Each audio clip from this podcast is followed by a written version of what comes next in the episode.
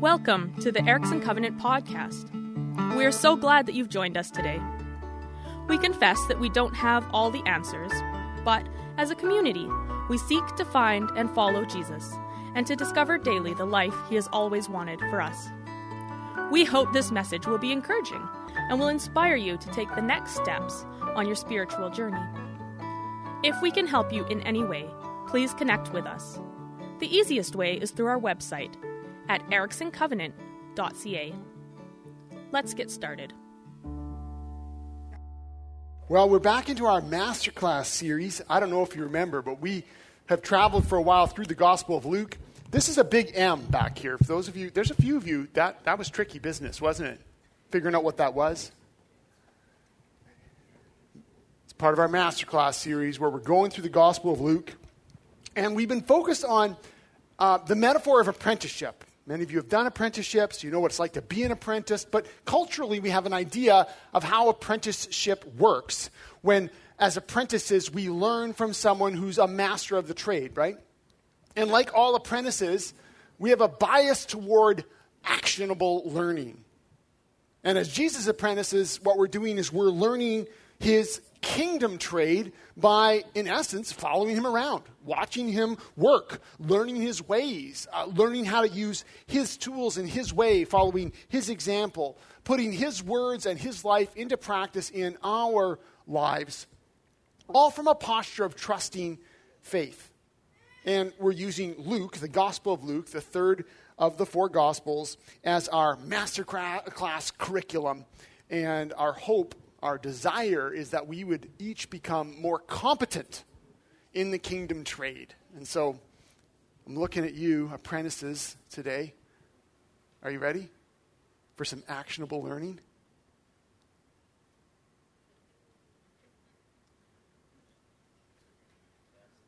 There's, there's going to be a test.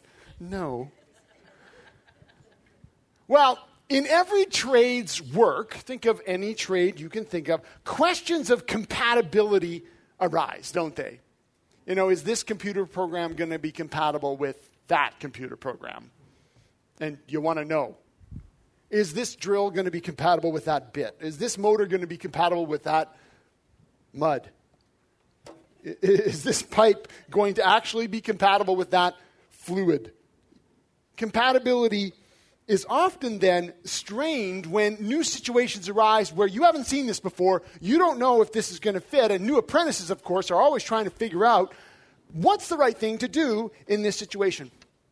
Well, when Jesus came on the scene, he has started to gather apprentices around him, and he immediately began to upset people's expectations.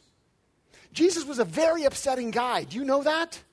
Very in Luke's gospel, his very first message got people so mad they wanted to kill him. And they were people who knew him when he was growing up. Just imagine that for a moment. It's kind of an ominous start, isn't it? This is not going to work very well.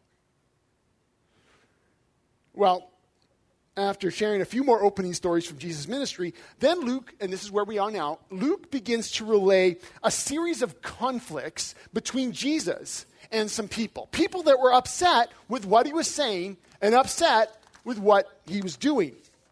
And it's been a little while since we were in Luke, so let me just remind you. Um, we're in Luke 5 33 to 39, right toward the end of, of, of chapter 5. But what came just before this passage today um, remember, he had healed and then also forgave the paralyzed man who was let down through the roof. Remember that guy? And when he did that, religious leaders were absolutely incensed. And the question they asked is, who is this fellow who speaks blasphemy, right? They're frothing a bit at the mouth at the time. Um, who can forgive sins but God alone? Jesus was very upsetting to these guys. And then he upset them even more because after that, he then hung out, partied with a bunch of lowlifes and outcasts after asking Matthew to Levi to follow him. Matthew, Levi, same guy. And the same religious leaders now are saying, Why are you eating and drinking with those guys? Why are you eating and drinking with tax collectors and sinners? It is very fair to say that Jesus rubbed them a little wrong. And so Luke actually puts five of these conflicts, confrontations, in a row We're in the middle one, the third one right now. But he puts them in a row. And we can see something profound begin to emerge. Jesus' coming provokes people's reactions. Oh, yeah, well, well, of course, we know that if we read the Gospels. He's provoking people all over the place. But Luke wants us to see something through this experience of conflict that Jesus' coming is provoking something. So, our passage today is the third of five confrontations that Luke has lined up where Jesus' action provokes some kind of conflict, some kind of question. The way Jesus was living, uh, the way he was leading his own apprentices to live, did not mesh with the way that others thought it should be done. And wow, if you want to upset folks, you just go trounce on their expectations sometimes, right? I mean, most of the conflicts in your relational life is because someone's expectations were not met. Can we agree?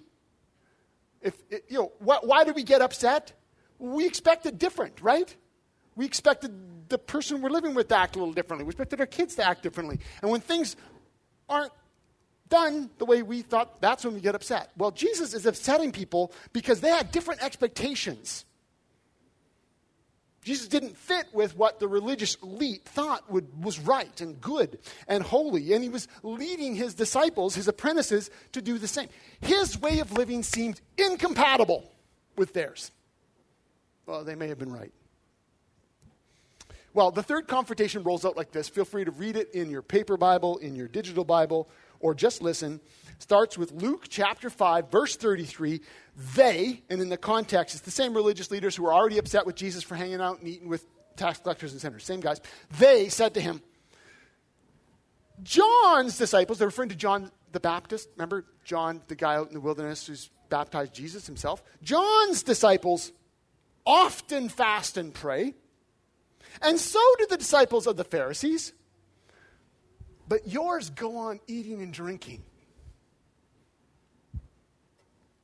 Notice how, just pause, notice how the previous conflict was with who they were eating with and drinking with, right? And now the issue is how often they're eating and drinking at all. Uh, with a particular focus on, on the disciples. And, and just so you know, the next conflict, which we'll look at next week, is on how they're eating on the Sabbath. So there's a food connection here who knew that Jesus and food could be such an explosive combination? Well, actually, read the Gospels and you'll see. But the question raised here is important because it highlights yet another difference in the practice of Jesus' own apprentices. Because where, from where the common people sat, and frankly, the religious people, you know, the real serious religious folks, they did some pretty noticeable things that set them apart. Combined with prayer and giving, fasting, these three formed sort of the spiritual elite trifecta, you know? And everybody knew when they were doing it. It's why Jesus um, takes such pains in his Sermon on the Mount to highlight those three particular things and then dig pretty deep, in fact, pushing people down to the heart level and saying, you know, you should keep doing the fasting and the giving and the praying, but stop doing it in such showy, self promoting ways. Jesus talks about that in the Sermon on the Mount. Well, what do we have here? We have holy people fasting regularly, and everyone knows it. Now, in the Mosaic Law, only one day a year was required for fasting. But these Pharisees, because they will not be outdone, they fasted two days a week. Mondays and Thursdays they fasted.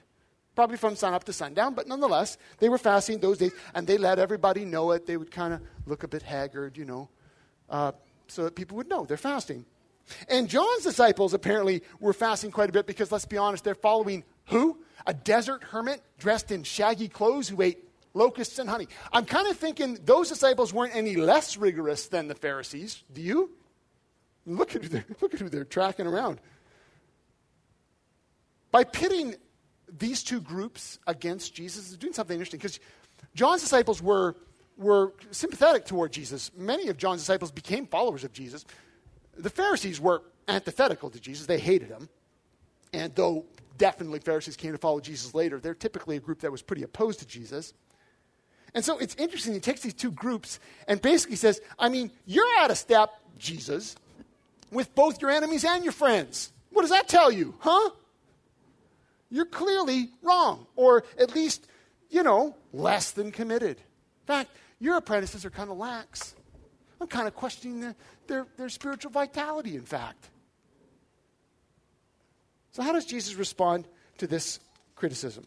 Well, in a very fascinating way. Listen to this. Jesus answered, Can you make the friends of the bridegroom fast while he is with them? But the time will come when the bridegroom will be taken from them. In those days, they will fast. Okay, pause. What's Jesus saying here? He's making an analogy, an interesting one. He says, just as it would be inappropriate to fast at a wedding party, it'd be wrong to fast while Jesus is with them. Weddings are for feasting, friends, not fasting, right? And that's the very nature of them. In other words, Jesus is saying, My presence is changing their practice. And we'll swing back to that point soon, but I just want you to catch that. A couple more things to note. Notice how Jesus is comparing himself with the groom. Using an marriage analogy to refer to himself, this is an analogy that has deep roots in the Hebrew story, but it will also be developed further in the New Testament to describe the relationship of Jesus to the church and what's going on around him. Um, the other thing to notice here is how aware that Jesus is at this time of joy, this party time, this appropriate time when you don't fast, you need to eat, how soon that is going to come to an end. That his death is in fact imminent, and that when he's gone, there will be fasting because fasting is often connected to grieving and, and sorrow. And so Jesus is saying there will be a time when fasting is the appropriate reaction, but not now. While it's not fun to think of the death of the groom at the wedding, Jesus actually draws attention to that right here, which, again, a bit of an ominous tone. But Jesus does all this to underscore a basic truth my presence creates different practices. My presence changes the way people act. And that's only right, Jesus is saying. What you're seeing here is appropriate to the occasion. This is good. This is holy. This is true. And so then, to drive his point deep, Jesus tells two parables about incompatibility. About how something new doesn't fit with something old, how this new presence creates a new practice. And so he goes on to tell them this parable. I'll continue to read now in Luke 5. Jesus says, No one tears a piece out of a new garment to patch an old one. Otherwise, they will have torn the new garment, and the patch from the new will not match the old. And no one pours new wine into old wineskins. Otherwise, the new wine will burst the skins. The wine will run out, and the wineskins will be ruined. No. New wine must be poured into new wineskins. And no one, after drinking old wine, wants the new, for they say, the old is better. What's Jesus doing with these two parables? Well, he's sharing stories of incompatibility. He's underscoring this profound truth that Jesus' new way of being can't be just sewn over, stitched as in stitched over, old ways of being. Not without ripping stuff, not without everything getting ruined. He's saying, my new way of living can't just be poured into your old containers of living not without things just bursting and running out everywhere. That Jesus' ways and our ways are incompatible. What did people want? Well, they wanted, they wanted Jesus to do the healing thing, right? That's awesome. They liked him to say some good things to them and to teach them, and definitely if he could rah rah against the Romans a bit, that would be nice too. I mean, they wanted Jesus to fit into their already set up ways of living. They wanted Jesus to conform to their ways, to support their thing. And that's why people, especially religious people, were so upset with Jesus and tried so hard to humble him or demean him or correct him or get him to fail, get him to fall in line at least. And then when he didn't, they then started plotting to kill him. But the truth is, we're not that different today, are we? if we are honest, and I hope we are, we can react to Jesus in the same way when we realize that he is not content with being added to our lives, kind of like we add another friend to Facebook, you know, sort of this rough, yeah, person I know, met him somewhere. I'm not sure where I met him. But he's kind of there among the horde of acquaintances. Jesus is not content with that. His way of thinking and living will start to conflict with our perceived notions of what is right, what is wrong, what is good, what means living a good life. Jesus' way of thinking about money, uh, Jesus' teaching on sexuality, Jesus' insistence on loving enemies. Well, that's very upsetting stuff. Do you know that? Very upsetting. Especially when we come across stuff that rubs us the wrong way because we think, that is not right. I mean, who thought that up? Anyone? No, just me. We can really react to him, right? He cannot mean that, we think. Surely he shouldn't. I mean, really? Does he know where I live? How dare he tell us what to do? Who does he think he is? Stay in your lane, Jesus. That's what we think, basically.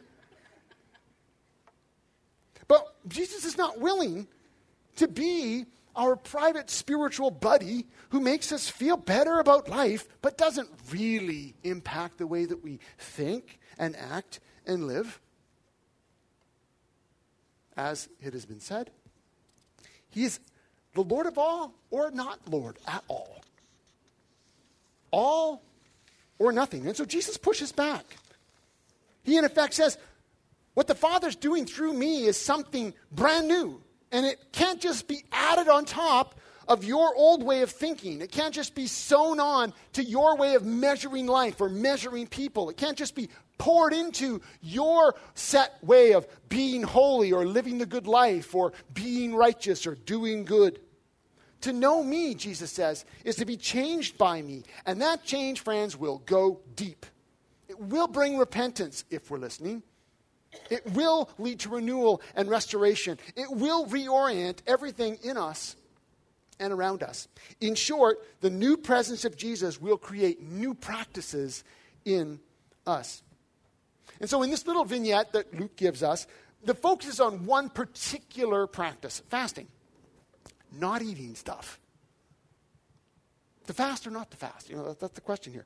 Jesus' disciples were standing out in this case, very interesting. They're standing out by their practice of not fasting. I mean, if that were the case, we'd all stand out, wouldn't we? Who fasts? Like, barely anyone. And I get it, because I hate fasting. And you know that's how I lost all my weight.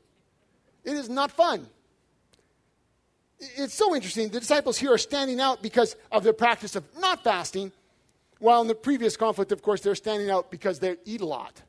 Well, these boys are ha- interesting. Uh, kind of funner to hang out with, though, I'd say. But when you think about it, it shouldn't surprise us. Because if we reflect on our own experiences, the new presence of someone in our lives often gives rise to new practices, doesn't it? I mean, when I first got married, I immediately noticed some of my practices start to change. There was a new presence in my life a girl. And she was living with me. She was even sleeping with me. New presence, new practice. Amen? And then a baby came along. a little boy named Ethan. And friends, that new presence created even more new practices introducing into my life a whole range of radical departures from my norm. Like changing diapers, changing sleep patterns, changing finances. Oh, I was so glad the day we, had to, we got to stop buying diapers. Our, our, our grocery bill was like cut in half at that point. And then another one came along. Anyway, uh, uh, new presence, new practices. And when you think about that in your own life, you think, well, yeah, that makes sense. When there's a new presence of someone in my life, maybe a new friend, uh, maybe a new neighbor, certainly someone that gets into the intimate circle, someone you're with or uh, partnered with or married to or, or you have a kid or whatever, there are changes in the way that we live, and that's right. You know, people who attempt to just persist in their old patterns, you know, the late night antics or the, the irregular sleeping habits or the hurry, hurry, hurry. They add that on top of the new bride or the new kids. I mean, they're headed for a headache, right? Often a heartache. And even as kids grow up, And they start emerging into the teen years, and we all admit at that point, who are these people? Because this is not the kid that was living with me two years ago. In other words, new presence in my life, teenager. Um, then we have to adapt to that too, right? New presence of a, for in this case, an emerging young adult. Parents have to adjust their life patterns. They have to change, in fact, to stay connected to their emerging young adults. Because if they don't, if they just say, well, I'm just going to keep doing my thing, darn it, I'm the man of the house, or whatever they say, I'm going to keep, I'm just, they'll lose connection with their kids because they've got to change and adapt if they're going to stay connected to their kids. That's a parenting seminar off on its own, but it still highlights the point new presence demands new practices, or else things will burst and blow up if we don't. Well, what Jesus is saying here is very much that. My presence creates new practices, practices that will often become incompatible with the old way of doing things. And yeah, sometimes those practices will make disciples stand out in ways that are sometimes very attractive and sometimes ways that are extremely repellent. We see this here in this story. We see this down through history. We shouldn't expect less now. The new presence of Jesus in our lives creates new practices in our lives. Now, I'd like to ask you to think of your own life right now. Can you think of a new practice in your life that is a result of the presence of Jesus in your life? Just, just, just think for a moment. Ponder that. What is a new practice what is something that I do or think about, or something that's changed in my life, the way that I think about people, or the way I handle my money, or the, the, the way I respond, the, the, way I schedule, the, the way I give? I'm, just think what is a new practice in my life that has come about because of the new presence of Jesus in my life? Can you think of something? Don't worry, I'm not going to make you stand and talk about it. But can you think of something? I, am really dry. Close your eyes for just a moment instead of staring at me. What is that? What is that new practice?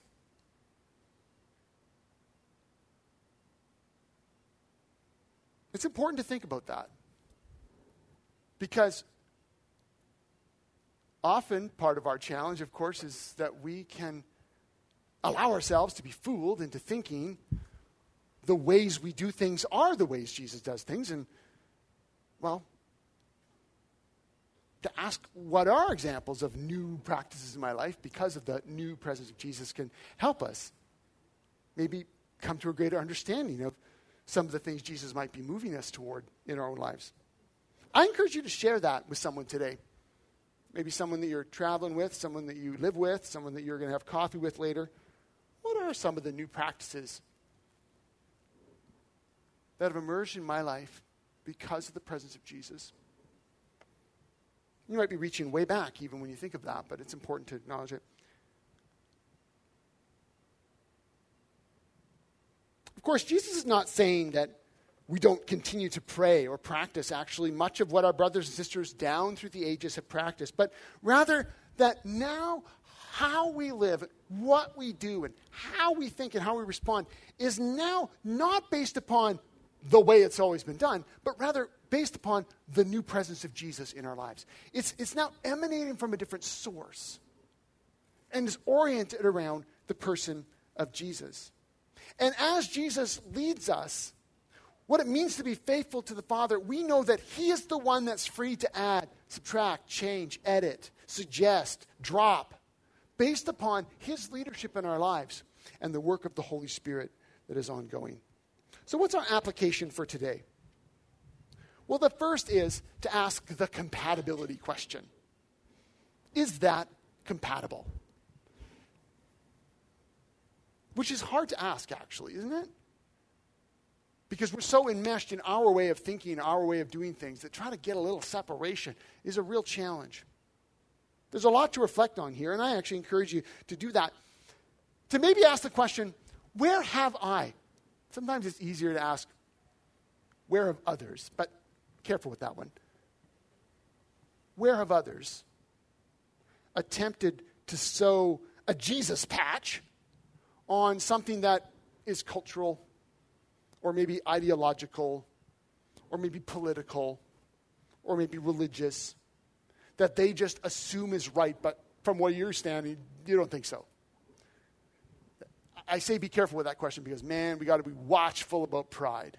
Watch that one. The only reason I say that can be a little bit helpful is because then you immediately have to turn it on yourself, okay? You immediately have to say, okay, okay, okay, if I can see that that's true of them, where is it now true of me?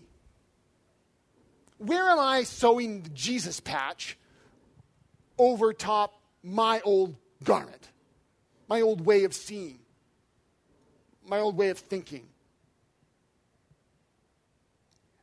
why am I assuming that this is just right? Is this coming from the life of Jesus? Is this coming from his teaching? And to ask the Holy Spirit to help you get enough distance, uh, enough of a pause, that you can kind of ask some hard questions. I suggest probably not alone. Maybe you need to do this with a good friend, but under the guidance of the Holy Spirit to be able to ask the question is that compatible with the life and the person of Jesus Christ?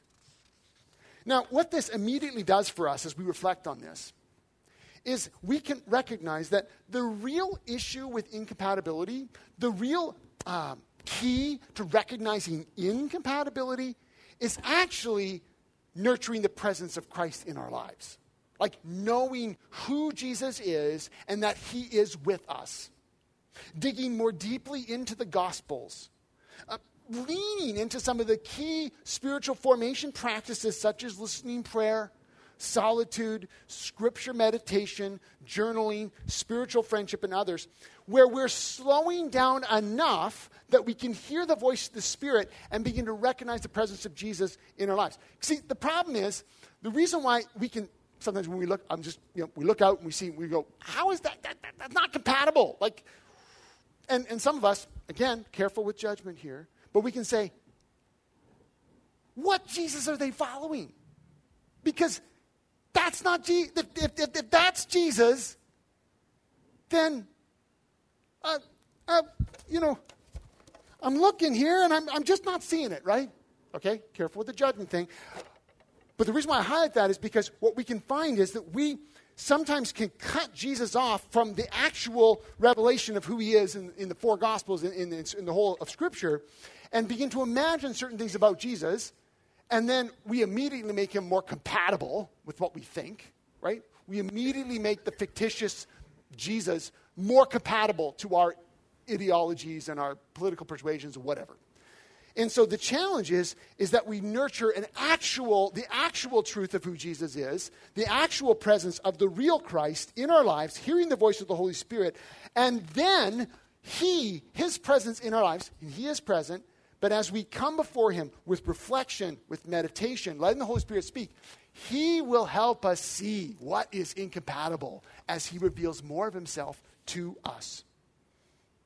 The key is practicing the presence of Jesus in our lives with an openness to His leadership in such a way that when the Holy Spirit says, that is not compatible, that we're willing to say, Whoa, Jesus, okay. Lead me in this. I feel very upset by this. I feel reactive. I don't want Jesus to touch that. I don't want Jesus telling me how to treat my kids, or I don't want Jesus telling me how to think about this. But Jesus, you're the leader. You're either the Lord of all or you aren't the Lord at all. And so lead me in that.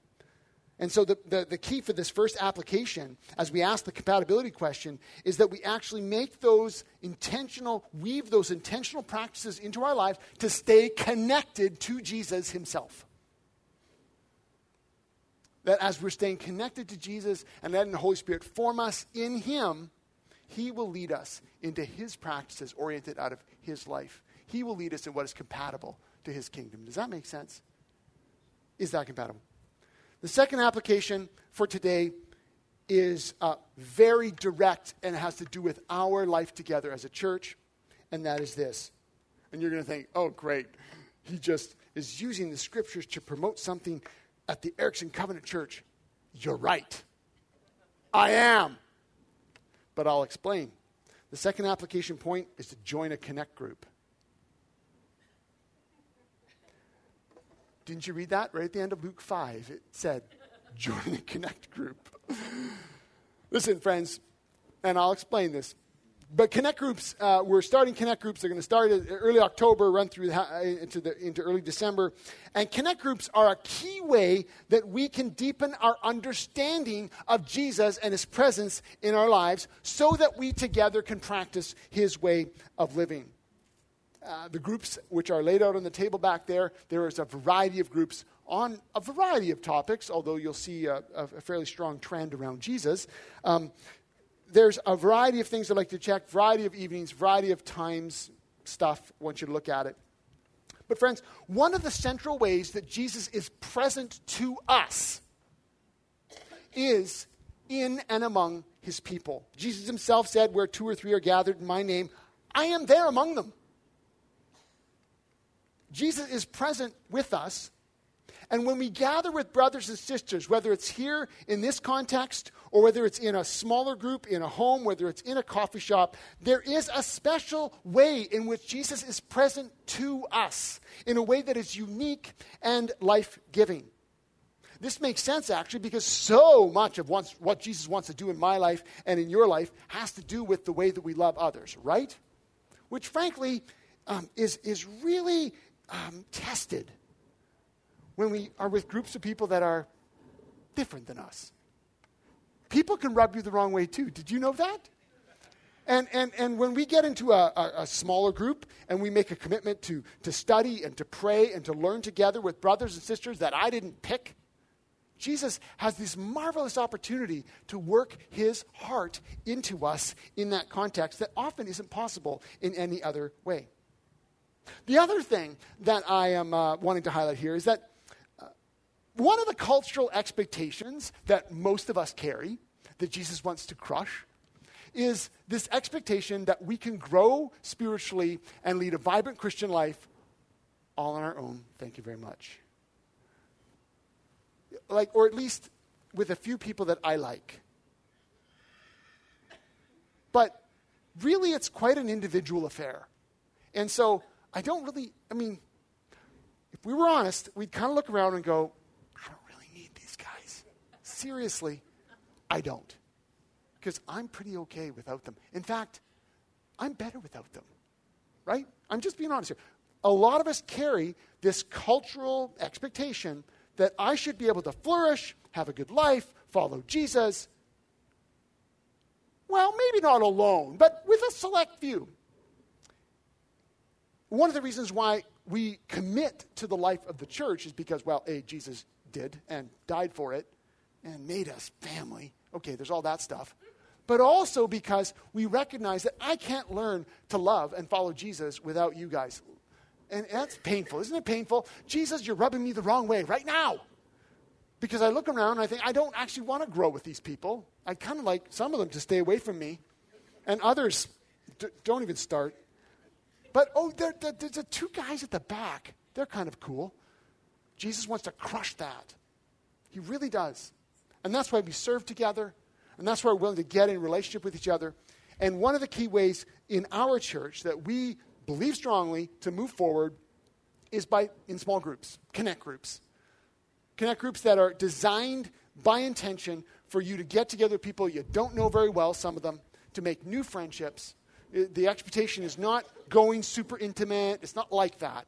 It's a chance to get together, begin to grow together in friendship, gather around Scripture, gather around prayer, learn together what it means to be followers of Jesus together, and see what the Holy Spirit might do. And so, the application for this second point is very, very clear. Sign up for a Connect group this fall.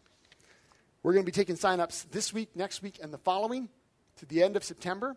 And then most of the groups are going to start the first week of October or the second week of October. There's a little bit of a, a difference between a couple of the groups. They will contact you, but you need to sign up. The goal of Jesus by coming into our lives is that his person, his presence, would so fill our vision, our lives, that we would be changed from the inside out and that would ripple into every relationship, not only among us as the church, but ultimately through the church to the world. Jesus, his desire is that our minds would be so renewed our imaginations so captivated, our hearts so warmed, that everything in our lives is drawn into his influence. That's his hope. And Lord, that's our prayer. Thanks for listening in today. We hope you feel encouraged and challenged. If you know someone who would benefit from what you have heard today, please share this podcast. For more information, or if you have questions, you can connect with us through our website, ericksoncovenant.ca. You can also find us on Facebook by searching for Erickson Covenant Church.